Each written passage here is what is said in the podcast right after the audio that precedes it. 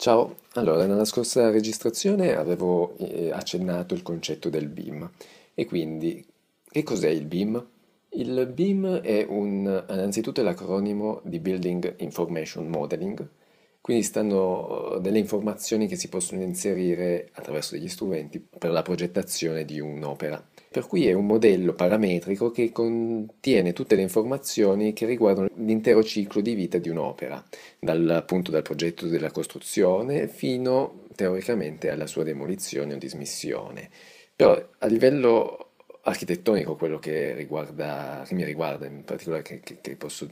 spiegare meglio, e quello che anche mi interessa maggiormente è quello di poter costruire un modello tridimensionale attraverso dei software eh, appositi, come appunto può essere Revit che è il più utilizzato, o Vectorworks o Alplan o Bentley,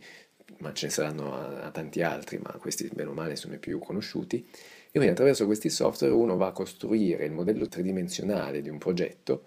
ma la particolarità che li distingue da degli altri software di 3D generico che per esempio se vado a disegnare un muro, che nel software 3D è un solido, senza nessuna informazione, appunto il BIM, quello che ho già accennato, di poter inserire delle informazioni, quindi in questo caso lo hai lo strumento muro o comunque vai a costruire idealmente eh, a livello tridimensionale il muro con già tutte le informazioni contenute eh, appunto in questo elemento. Per esempio si può dire che il muro è costituito dal mattone che ha queste dimensioni, che ha questa trasmittanza, cioè la, che la capacità di un materiale di far passare diciamo, uno scambio termico serve per, soprattutto per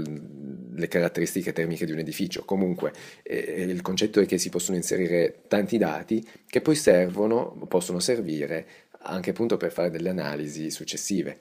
così come anche si possono inserire il prezzo e quindi stavo facendo l'esempio, il mattone con tutte le sue caratteristiche, poi magari c'è l'isolante e l'intonaco e vi dicendo.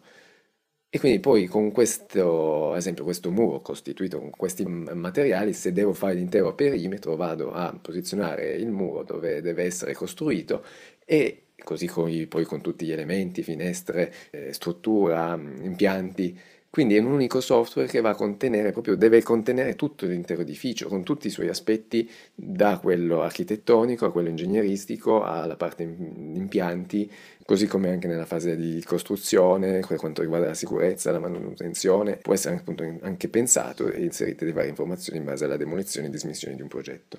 E quindi cosa serve inserire tutte queste informazioni? Serve che in un secondo momento, o anzi quando si va a estrapolare tutti i dati di un progetto, anziché stare lì manualmente a vedere che superficie ho di un dato materiale per moltiplicarlo per il costo o um, poter fare in maniera molto più complessa diciamo manualmente il calcolo dell'efficienza energetica o tante altre o anche un calcolo strutturale teoricamente non serve più proprio perché teoricamente perché poi insomma soprattutto un calcolo strutturale o termico necessita comunque dell'esperienza di un professionista, non è che basta schiacciare un pulsante che che già fa tutto il lavoro, però sicuramente lo facilita tantissimo perché tutte le informazioni le abbiamo già date all'interno del progetto per, e per cui si possono estrapolare tutto il prezzo, la super, le varie superfici, appunto un calcolo uh, strutturale, eh, così come verificare gli impianti, estrapolare un'efficienza termica dell'edificio, tanti, tante caratteristiche, cioè di tutti gli aspetti di, della progettazione di un edificio possono appunto essere inseriti e quindi poi estrapolati in maniera molto più semplice e veloce.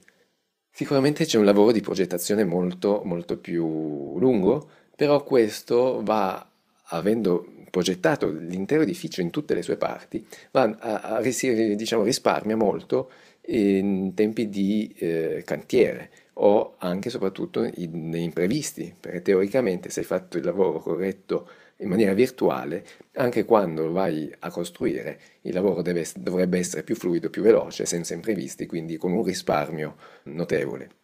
Proprio per questo anche la comunità europea e quindi anche l'Italia, già adesso tutti i progetti pubblici devono essere elaborati proprio con questi strumenti, con questo metodo del BIM, proprio per avere più trasparenza, sia un risparmio nella progettazione, nella costruzione di un'opera pubblica.